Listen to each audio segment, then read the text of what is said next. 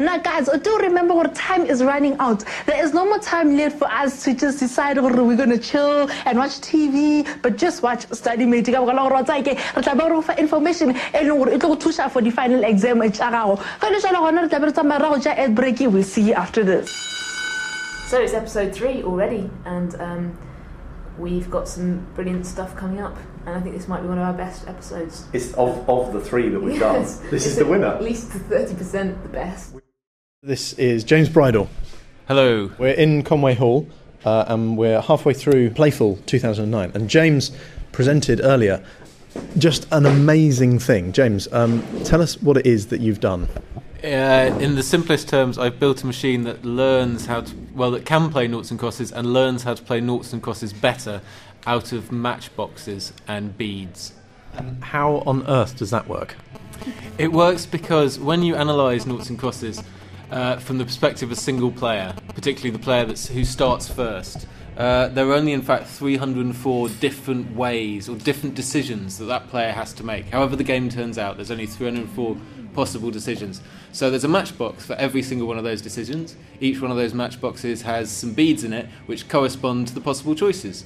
So every time you have to make a decision, you grab one of the matchboxes, give it a shake, and uh, the bead that is selected uh, is the one at the bottom of the matchbox when you open it. That's where you move. And what, what beads are you actually using here? It looks like, um, looks like various pulses and, and seeds. Unfortunately, due to the postal strike and the high cost of glass beads, I resorted to using various dried pulses. So uh, chickpeas correspond to the top left corner, red kidney beans to the top middle co- uh, square, and so on. So there's a grid, there's a three by three grid in front of us with Delicious, I to chickpeas top left, Yeah. red kidneys, and all the way through to um, rose cocoa beans in the in the bottom middle. And is that is that gungo peas bottom right? I believe so. I have no idea what they are. but, but you know what they look like, and that's what's important. Yes. So you put these in the matchboxes. Yes. The matchboxes, all 200 and 304. all 304 of them equate to a, a state of the game, and then the uh, the choice about how the the noughts and crosses computer is going to make its next move is based on the current state, and what's in the box then determines the move that it makes. Is that right? Exactly. So, for example, I'm holding matchbox number nine here, which is the game state where you've got an X in the top middle and a uh, a naught in the centre.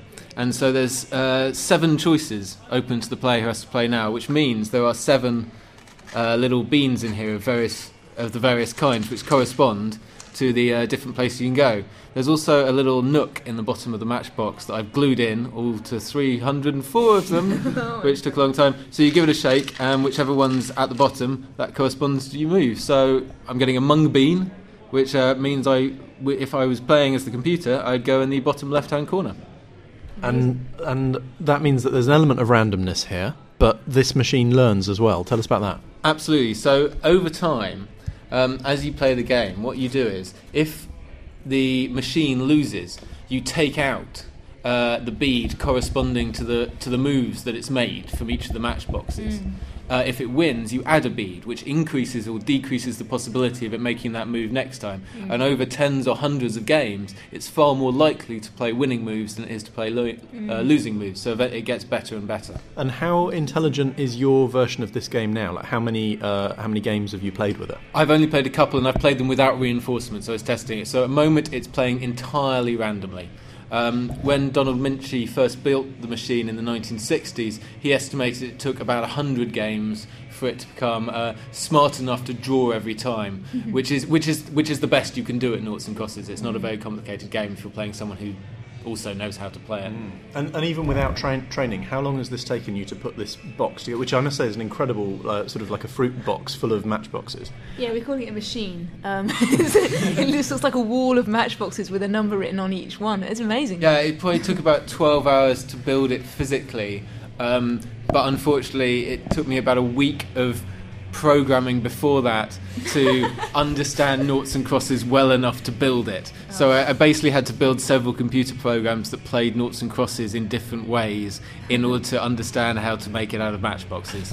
And and if you're in a particular game state, so say we played it now and we were sort of two or three moves in, how do you go from the board in front of you to the number 74 or whatever that that corresponds to that? Uh, you have to look it up very tediously on a long, long list of things. Um, I have made cheat sheets as well, which which are also here, which is just a simple listing on sheets of paper of all 304 positions.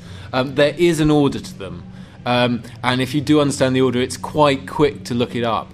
But because you've also got to take into account reflections and rotations, because there's actually 19,000 possible m- board moves, but uh, there's only 304 which aren't identical once you've rotated the board or reflected it. But you have to remember to look those things up as well. So it's quite a slow progress, and it gets harder as the game goes on.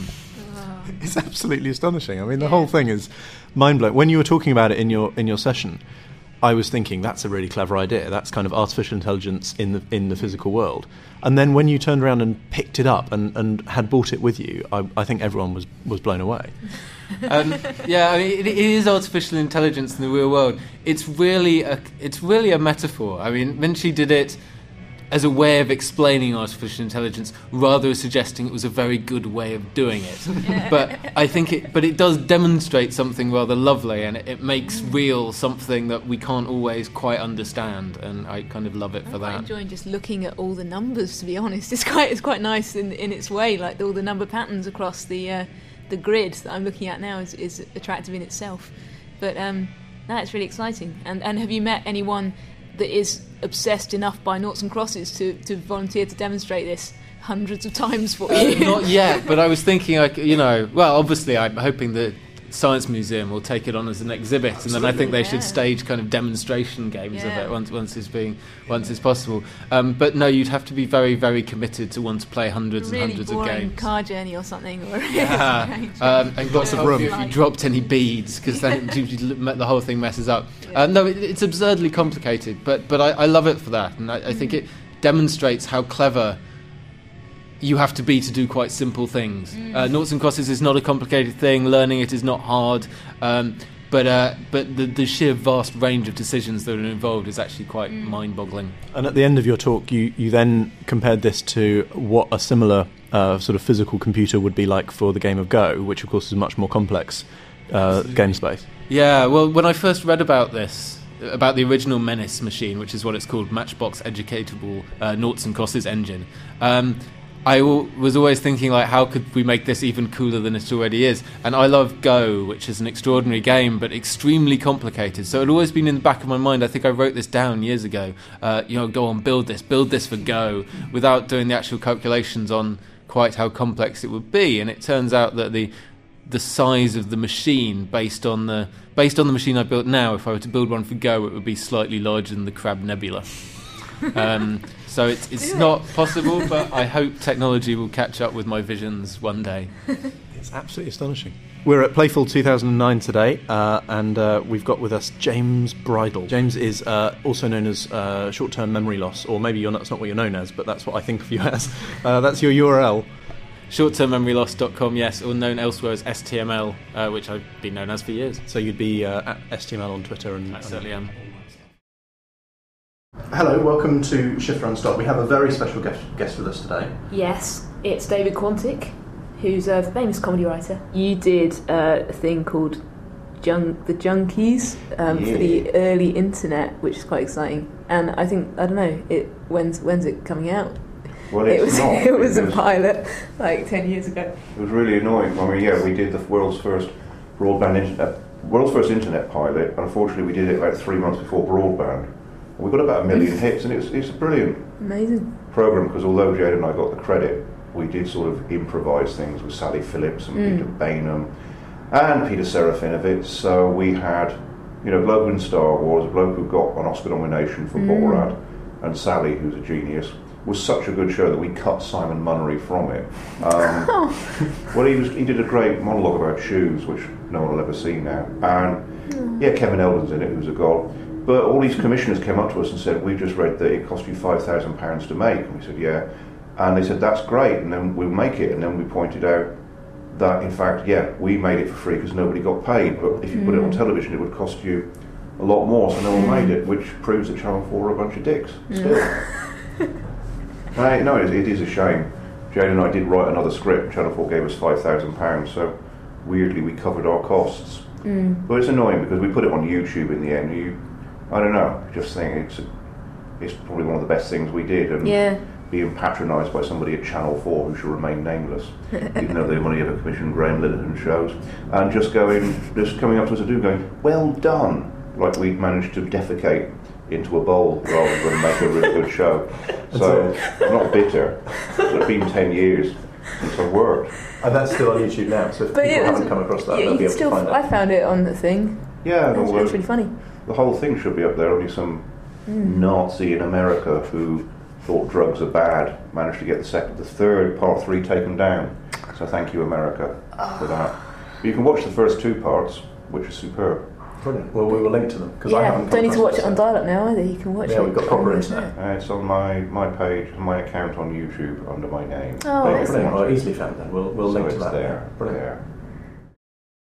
Robert Brook, the prolific Twitterer and geek, he wouldn't mind being called that, would he? Mm. No, I think you would take it as a compliment. Yeah, it is a compliment. intended to be, yeah. yeah, yeah, geek is a nice thing. We have um, the, the the office we're in at, on at, at Parliament. We have we, we back onto what used to be called s- I don't know special patrol group or, or the the big police territorial headquarters, and in between us and them there is a sort of workman's yard, which seems to be stuck in the late seventies because they swear continually, and it's Brilliant. it, uh, the first time it happened, I thought maybe we should say something, and then I thought, well, who would I say it to? What would and you what would I say? say? What would you say? I think, well, it, you know, it, it mm. was it was so sweary. It mm. was it was like they were auditioning for something, mm. and but and but the weirdest things come from there, and and the, I have a feeling that the police test their like like loudspeakers there because they over I think it was Christmas last year they did not Christmas songs but weird things you'd find on a like CD you buy from a petrol station type songs Right. like Barry Manilow covers and things like that that were very strange quite loud Knees Up Mother Brown by Chas and Dave. that sort of thing but very you know really quite loud and uh, what's that Midge track that the only Midge Vienna Vienna. Oh, Vienna. Oh, Uh, Vienna. in, in yeah, in kind of echoey, mm. echoey yard. So so that was quite weird. But yeah, they really swear. They really swear. But s- they're so consistently. I mean, mm. literally every other word. Yeah. and does it rub off on you? Do you do you then spend the rest out? of the day swearing in your head? No, no, no, no. I, I, I, I, I didn't swear for a very long time, and I Mm. don't quite know why I didn't swear. I think it's just laziness, really. I mean, not Can be bothered. Extra word. awful. oh, I'm not making it because I think swearing properly, you have to, you you have to swear properly. If you're going to swear at all, you, there has to be. So you're some holding yourself to some kind of standard of swearing that you can't even achieve yourself. Yeah, because, yeah, yeah, yeah, yeah. I mean, I, I think if, if you're if people are bothered between uh, saying relation or relative or commas and apostrophes that sort of stuff, Mm. Think, well, you should take swearing relatively seriously, Yeah, yeah, yeah. relatively seriously. I see. And I think there's there's if it's going to be bad language, it has to be you know properly bad. Right. It's like French or something. You don't Mm. just drop in French words. it's got to be like contextual. Unless you're Del Boy. Unless you yes. Del Boy gets that really Yes. wrong. I guess the argument is it will be the same for swearing. If you swear Yeah. out of context or badly or incorrectly, Yeah. Yeah. Yeah. it's yeah. just the same as saying Huge bonnet de douche, Rodney. Yes, Yeah. Absolutely. sweet, yes, yes. I think, I think, I think. But I'm, I'm, I'm relatively pro, pro swearing. I know, I know a couple of people who can swear quite well. Bad swearing is terrible. Mm. I mean, it's really not just continual swearing, but I, th- I think, I think bad swearing is is the worst. I mean, that really is offensive. It's awful. It's really. I mean, it, really, it makes you absolutely cringe. And hearing someone who doesn't swear at all trying to swear, Mm. and you just, I just, I just don't say it. Yeah. if they've been just don't. pressured into it or yeah, they're in yeah, a yeah. situation being where they feel that it, they yeah, should swear. Yeah, Yeah. yeah, yeah. Mm. I don't. No, I, I, don't, I don't often swear. Um, I'd like to. So, what have you been doing this week? I think I've seen that you've been mapping films. What have you been up to? Mm, well, um, I noticed that quite a lot on ITV2 um, about a boy is on almost every day, and um, so to celebrate this uh, sort of um, amazing dedication and tribute to the 2002 sort of rom com. it's, a, it's a funny kind of rom com, but it is, I think, in a way, romantic um, and comedy. Um, it- yeah, so so to celebrate that, I I became um, a little bit obsessed yesterday with um, spotting the locations, and I own the DVD as well. So Ah, so you could go back and watch it repeatedly Yes. and obsessively. exactly, and and it occurred to me that a lot of it is obviously filmed around Clerkenwell, and quite a few bits are filmed in uh, North London as well. And there's two areas of London that I do know quite well, probably the only two areas I know quite well. So um, I started off by identifying the locations just visually, and that was quite easy uh, with a lot of them because they're, um, you know, like London Zoo. You can start with quite a broad brush and go, well, obviously that really is London That's Zoo. London Zoo. That's yeah, that's clearly um, Oxford Street and stuff. And I knew that you know Smithfield's Market occurs a couple of times, uh, so I did a blog post about it um, based on my intuitions and the things I'd seen uh, with screen grabs and timestamps. Um, and then um, some other people joined in and said, "Well, I know where the hairdressers is," and someone else said, "I know where the." Um, I know where the bit, the car part where he stamps crisps into the seat. Have you seen this film? I have seen this film. Yes. Right, okay, good. I preferred the book. I'm got to. Got to Ah, I haven't read the book, Oh, but I should. good. I'm sure. Yeah, I get, you get the feeling from the film that it's sort of um, it's based on a better book. Oh, okay. It's a Hornby book, isn't it? It's Nick Hornby. Yeah, that's right. Yeah. Um, so um, yeah, so so I I sort of um, aggregated the information that everyone sent in and decided the best way of representing this was um, by putting the d- making a my map thing on Google Maps, and it's great because you can identify the exact spot. Um, and then, and I've been labeling them with timestamps and the where it appears, you know, what it is that you see in the film, and then uh, attaching a photo, or, which is usually a screen grab from the film, so you can see the the similarity um, now and then. And for the street scenes, you can zoom right down into street view and, and see the road and, and see the, the shop fronts and that kind of Yeah, thing. exactly. Yeah, and you need to. Yeah, Yeah. and you need to to do that. And some of them I've done like a screen grab of the street street view next to the uh, screenshot from the film, so you can see the comparison.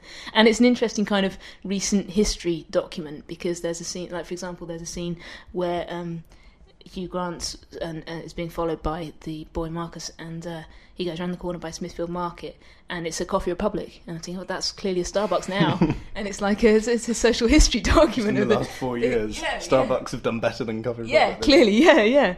And there was a time when you thought, you know, everyone thought, well, Coffee Republic, let's get that in shot. That's that's going to be massive. but there's so much product placement in it. There's so many. Like, there's a Sainsbury's, and there's so much. So uh, I don't know. Is, what, so what's the hairdresser then? Because I always wanted to go to that hairdresser and have my hair teased and tousled. It looked like a nice place. Well, I think it's a dentist.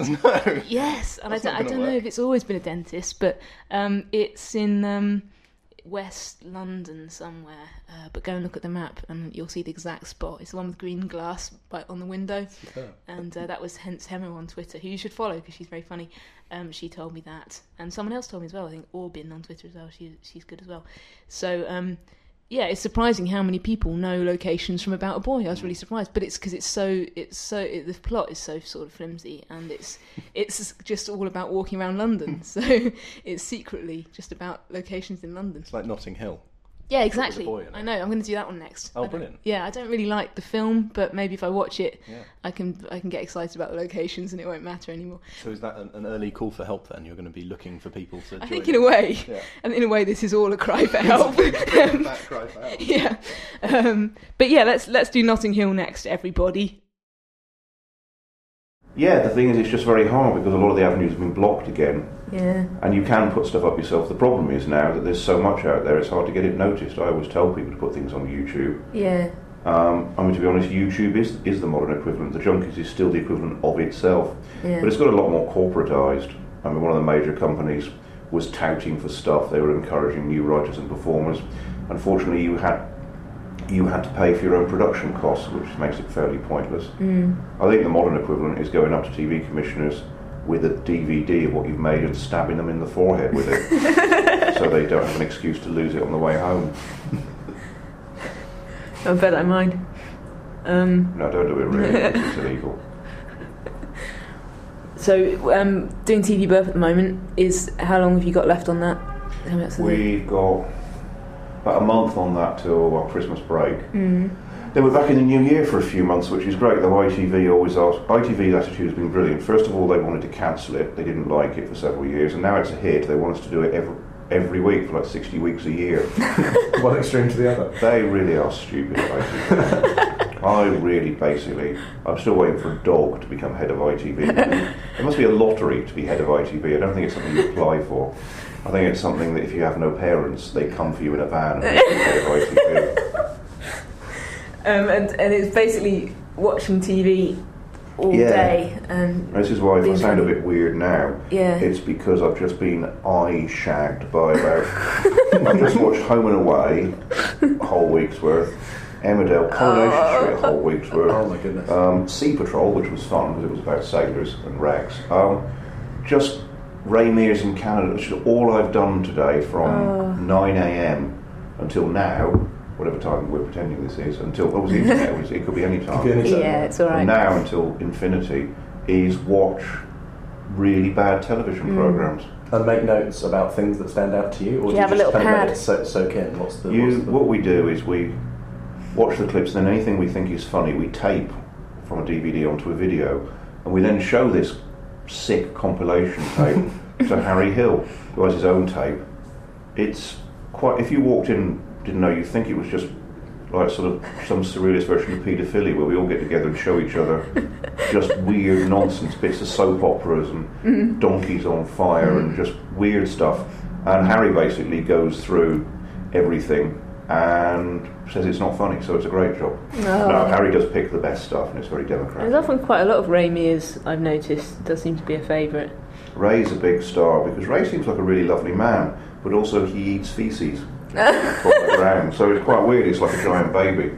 That if you go out to Ray, he would just stoop down and suddenly pick up a turd and start chewing on it. Not really. He probably wouldn't do that. I always wonder what these people would be like in a restaurant if you were in a restaurant with Ray Mears, if he would just go to the toilet and drink from the bowl.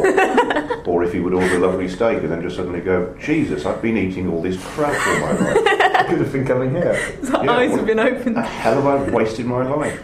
And then throw up. So that's Ray Mears. So I'm back from South Africa and I brought with me a selection of sweets and uh, confectionery that I've never seen before. It was very exciting. So, uh, Dave, you'll probably know all of these already. Well, you know, I'm, I'm always prepared to be surprised. Okay. In, in number one, this is a Nestle Bar One, uh, which I guess, uh, to describe its physical appearance, looks a bit like a Mars bar from bit? uh, from the Raptor. Quite a lot like a Mars bar. It, it, it like uh, uh, uh, it, I, I don't want to jump into it. Well, it, it does look a little bit like a Mars bar, which is of course made by Not Mars. the Mars, well, Mars- the, the Mars the Mars Corporation, Corporation. like that. Yeah. Mar- Mars previous, and then they were called Master Foods for a bit. Yeah, and then they went, Master then, then they went. exactly. So, so if Nestle wanted to get a bit of that lucrative Mars bar action, this is this is the most Me Too product I think you could come up with. Now, apparently, this is we- the most popular chocolate bar in South Ooh, Africa. look at that! That's- I don't know. exactly I oh, like- don't that. know. What, White I, baby. I've broken off a piece for myself. This is myself. the most popular chocolate bar in South Africa, did you say? Apparently Oh, that's- so. that's- I'm that this, doesn't this smell like outdoes Mars the. Mars bar in a big way in South Africa. Wow. Okay, the sniff test is, is occurring. I'm sniffing the cork here.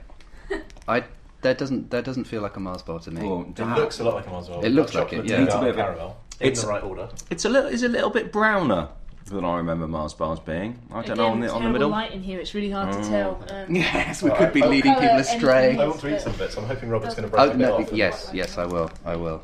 You'll, Pass it round. you'll forgive me not eating this because I've I've just broken yet Does another it taste tooth. like a Mars bar, Dave? Oh, you're in the wrong place. For I am somebody in the who's wrong. Not going to eat any for- yeah, I've yeah. got a sack of it. But I do have I have I have questions and, and strong opinions. Now, the funny thing about this Nestle Bar One, this is probably the only thing that I have really of, of interest to chip in.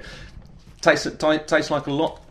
Tastes a lot like a Mars bar, right down to the fact that a Mars bar, of course, is normally made with Galaxy chocolate, and this tastes like Oh. Galaxy chocolate Ah. much more than Nestle chocolate would.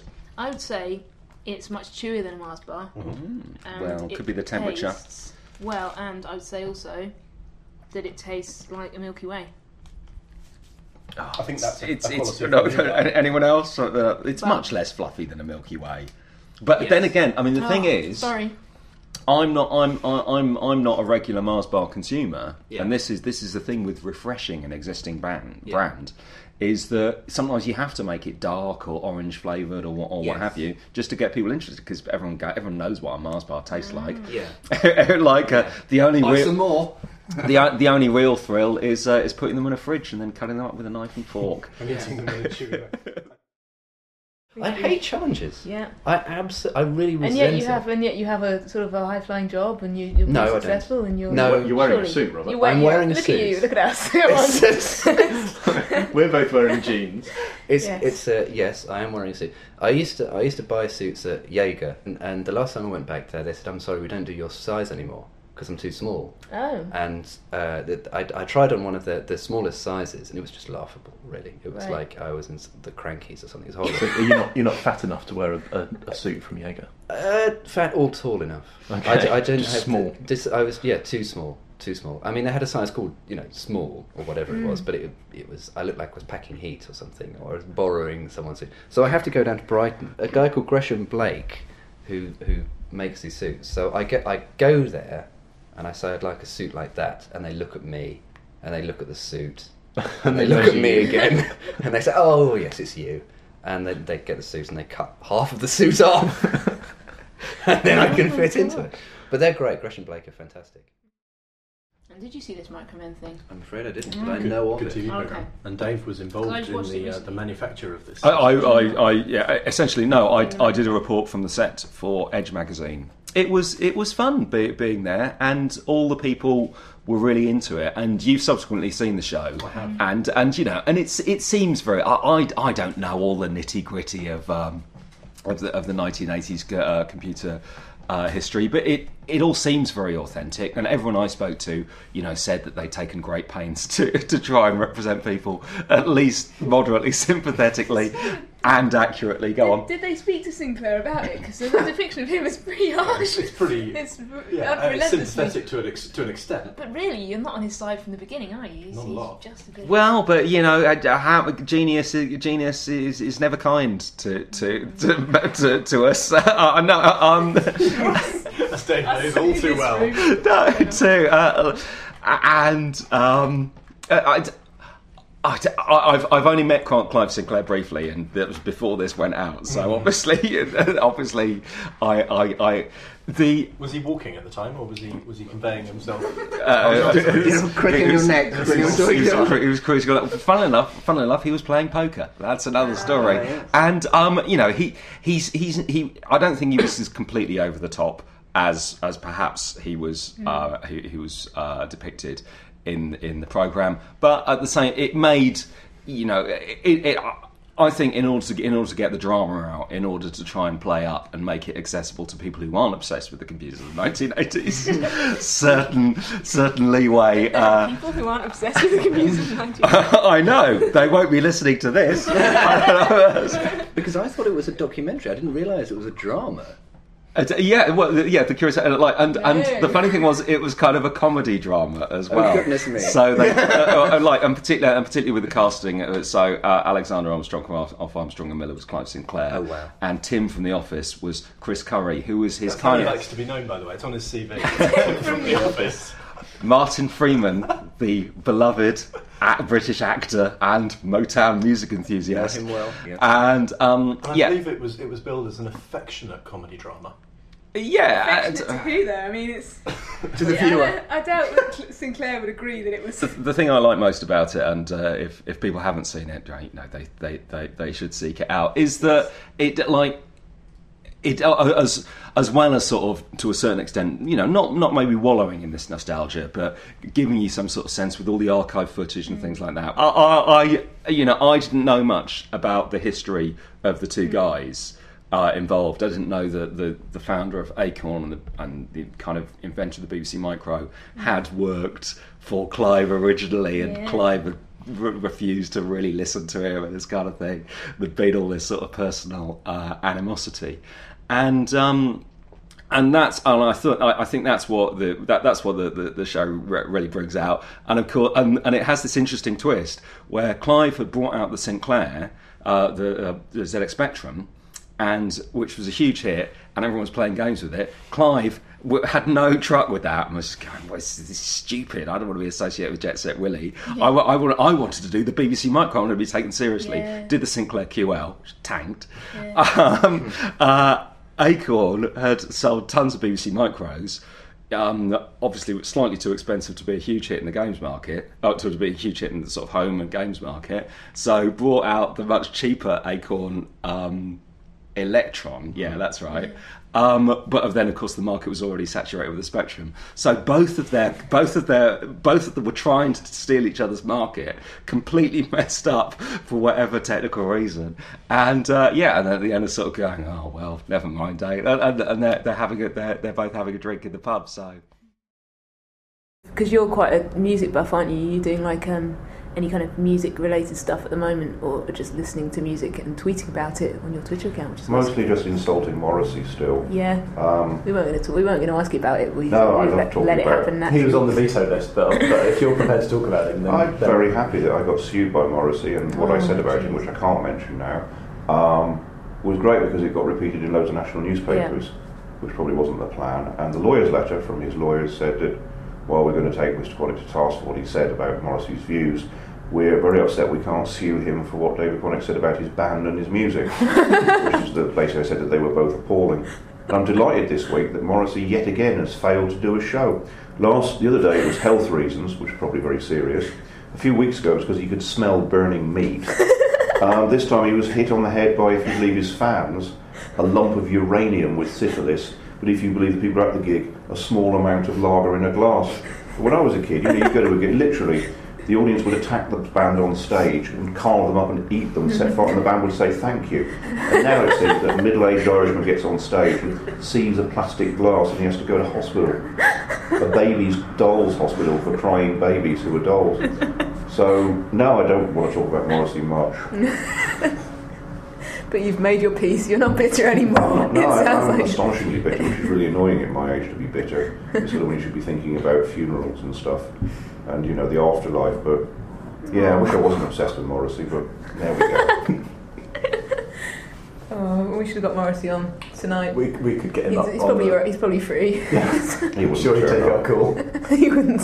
He never turns up. You've uh, been quite nasty about ITV and Channel 4 tonight. Is there anything I can say about BBC that will get you to insult somebody senior at the BBC? Um, I'm kind of in favour of the BBC. I mean, I'm a bit obsessed with the licence fee, and it does get on my nerves when people say, "Oh, we shouldn't have it. Oh, don't watch it." And you just think you're an idiot. We wouldn't have anything good Yeah. without the licence fee. And on that logic, why not withdraw the national health? Yeah, a lot of the BBC programmes are rubbish, but imagine just how really bad they'd be if the BBC had no money. Mm-hmm. We'd be watching rubbish that cost a penny. We'd just be watching Bruce Forsyth's head on a stick being waved at some dogs having sex. And nobody would like that. Have you ever seen or even heard of a mint flake? I've, I've, heard, I've heard myths. Rude. I've heard it spoken in hushed tones sometimes at the end of an evening. You One follow of the these is made stuff. Up. That's, uh, And might be might be sort of a feminised. It's quite I don't know, maybe not. Fe- Feminised is it? Is that a word? But it's it's much less kind of um, officially packaged than Well, a Flake, British Flake one. It's just notoriously is, of course. The, ad, the early Oh. advertising. Yeah, Flake. yeah, definitely. Um, What is what, what is I, I is, think is, it is was- unisex? Is um Mm, it, Or- it was it was uh, uh, the lady's chocolate. I mm, think. mm. mm, minty. It's quite minty, isn't it? I, I, I've tried a, um, a praline flake and that was okay. Oh, Have you seen any dark flakes? I haven't. No, no, no. I think the flake is unusual for being a, a, a sort of confection that kind of almost deliberately kind of disintegrates. And if that happened with anything else, you'd kind of take Mm-hmm. You, it back. you'd be furious, Yeah. but they, they've turned a bug into a beach Yeah, nut. that's, why I, Exactly. that's why I like the flake dipped because it keeps the chocolate in your mouth. Flake dipped was the Yeah, they're nice. That's that's, that's I'm what I a was fan thinking. of flake dipped. Thi- This this this for me has a very strong. This is your classic Cadbury's minty flavour. Um, the the kind of Proustian flashback I get from it is uh, when I was a child. They had there was a lolly called the Dalek Death Ray that was brown on the outs, chocolate brown on the outside, and bright green on the inside, and tasted exactly like this. And ever since, all Cadbury's met. Uh, like you ever have the Cadbury's minty bites at Christmas, little tiny little cakes, taste Oh, like it, that. It tastes, it tastes exactly like. Um, is it matchmakers or something? Yep. Those mint Yeah, yeah. ones. Bit that like really match- hits the back of your throat. Mm, yeah. There's a big vat of something in Slough. Yeah. and it just gets applied to things. The Slough mint So it's it's it's it's not bad. It's not particularly South African, but don't- like I um. don't, I don't, I None don't of know. these if particularly South African. I don't know. The, I'm, I'm sceptical about whether the addition of mint flavouring improves the flavour of normal chocolate in general, anyway. Same You'd, with you'd rather just have a normal flake. Oh, now. I think, an yeah. orange flake. Although, oh, now you've said that. And, well, and of course, and, and most controversially of all, there is a mint chocolate orange. I think that's made a, that's made a reappearance this yeah, I've Christmas. seen that. What, It's like, not- like the Terry's chocolate Yeah. orange. Yes, but it's not actually orange flavoured. Otherwise, it would take. Otherwise, I'd be really do that's a- intrigued that's if, if, if they if, A if, if they did one that was like brushing your teeth and then having a glass of orange squash and you go. Oh, that's the worst thing You in the can world. have two next to each other and try and try and simulate that horrible That's experience. horrendous. well, I guess we should say thank you very much. Uh, cheers, Robert. Thank, you, you. Dave. Thank Nice you, to see thanks, thanks for the snacks. Well, they were delicious. I'm Thank you, you the enjoyed people of South Africa. Are you kind of addicted to music? You listen to all the time? Yeah, I'm a bit worried at the moment because I've just noticed that I haven't got any contemporary music. I've been listening Mm. to like, reissues, Mott the Hoople. I've been seeing things like Magazine and Mott the Hoople Mm. Live. Oh, and so I thought I'd join the Rough Trade monthly CD club, where each month you join. We don't join each month; it'd be absurd. Each month you get a CD of a new band, and I looked at the list, and they just all sounded awful. They're all called things like Girls or mm. The Clanky Project or Men in Iron, and they just look like teenagers pretending to be bearded men. So Yeah. I don't know. I really would like to get into some modern music. I like Girls Aloud and Dizzee Rascal, mm-hmm. and I think I've just got sort of the taste of a 15-year-old girl. I mm. just always hated indie music, and it's just indie music's out of control now. It's everywhere. Yeah.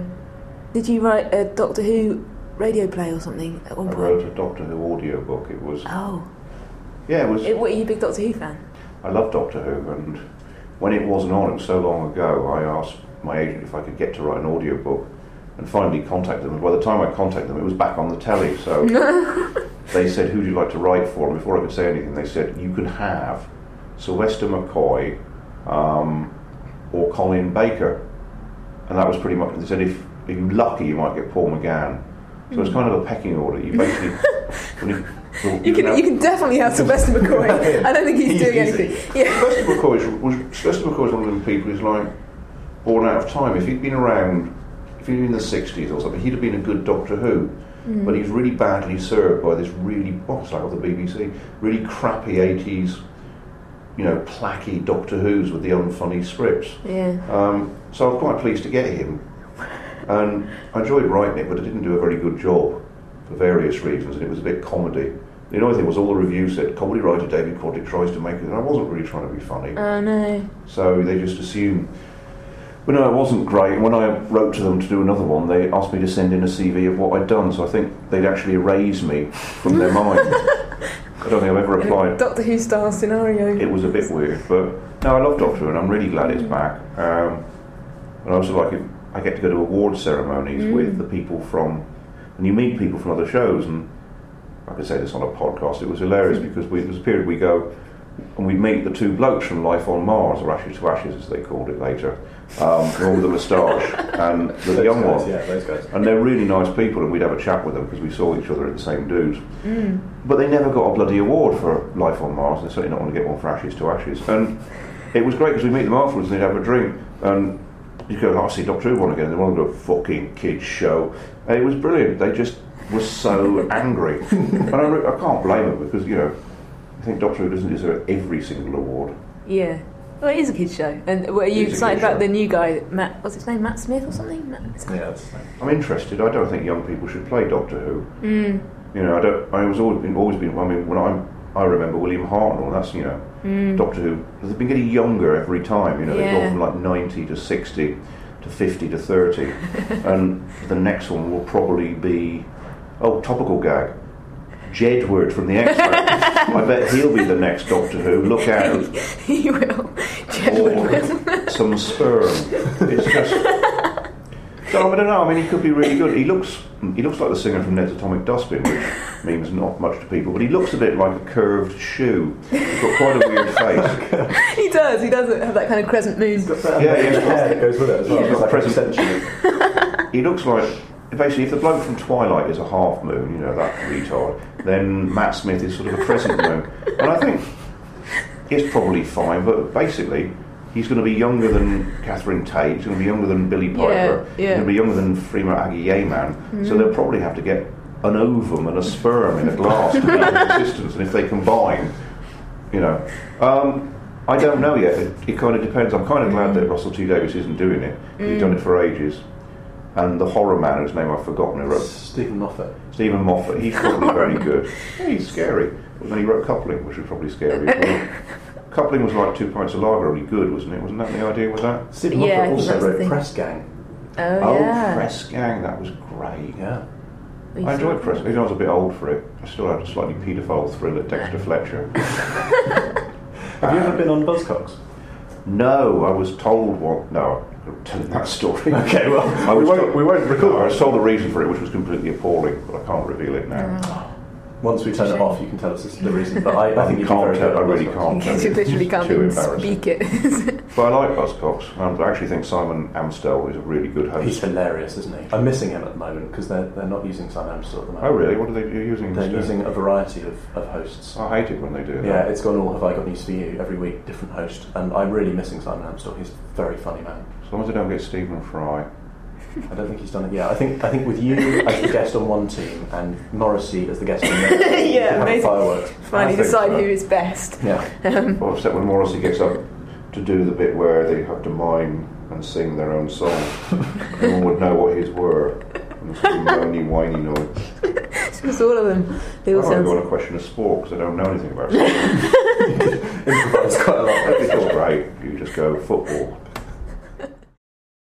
Join us again uh, in uh, well two weeks really. Mm-hmm. I mean next week there'll just be another short one. So in two weeks' time you'll get uh, you'll get episode four, uh, where we might, if we're really lucky, have Helen and Ollie from AnswerMeThisPodcast.com Answer me this, answer me this. and Preston from The Ordinary Boys. Can you imagine? Preston. Preston from off of. Uh, well, you may you may remember him better from his stint on Big Brother a couple of years ago. Well, you might if you watch Big Brother. And uh, well, I mean that's certainly where I know him from. So You're not a big Preston. Ordinary Boys fan. Uh, well, I'm a big Preston fan. Don't get me wrong. We're, we're like we're Twitter buddies and everything. Um, Twitter mates. but uh, but I don't know a lot of their songs. But I do know a lot about his relationship with Chantelle, having read Chantelle's biography. Brilliant. Um, no, So can we bring a copy of that and have him autograph it? Oh, imagine! Oh, Brilliant, I'm going to do that. I'll bring it in. He won't be at all offended. No, I think he'll he'll see it in the, the, the light it's intended. Anyway, that's um, the next episode. And if you have accidentally stumbled across this on iTunes or whatever, and you, you don't know what it is you're listening to, you can come to shiftrunstop.co.uk and find out more. You won't find out much more. I mean, No. you'll be able to listen to the episode. Let's find out same in a different way. Yeah. And there'll be pictures as well, probably. pictures and words, Pictures and words. a few words, a few links. There might be some links to the things we've talked Ah. about. And if you have any questions for Mm. us or things that you think we should know, uh, or stuff that you would like us to look into for you, or maybe even people you think we should interview, that would be quite nice. Yeah, D- Get in touch. that'd be great. You can email us at podcast at shiftrunstop.co.uk. Goodbye. Um, thanks for listening. Tune in next week. Bye. Bye. Oh, I can't stop doing that now.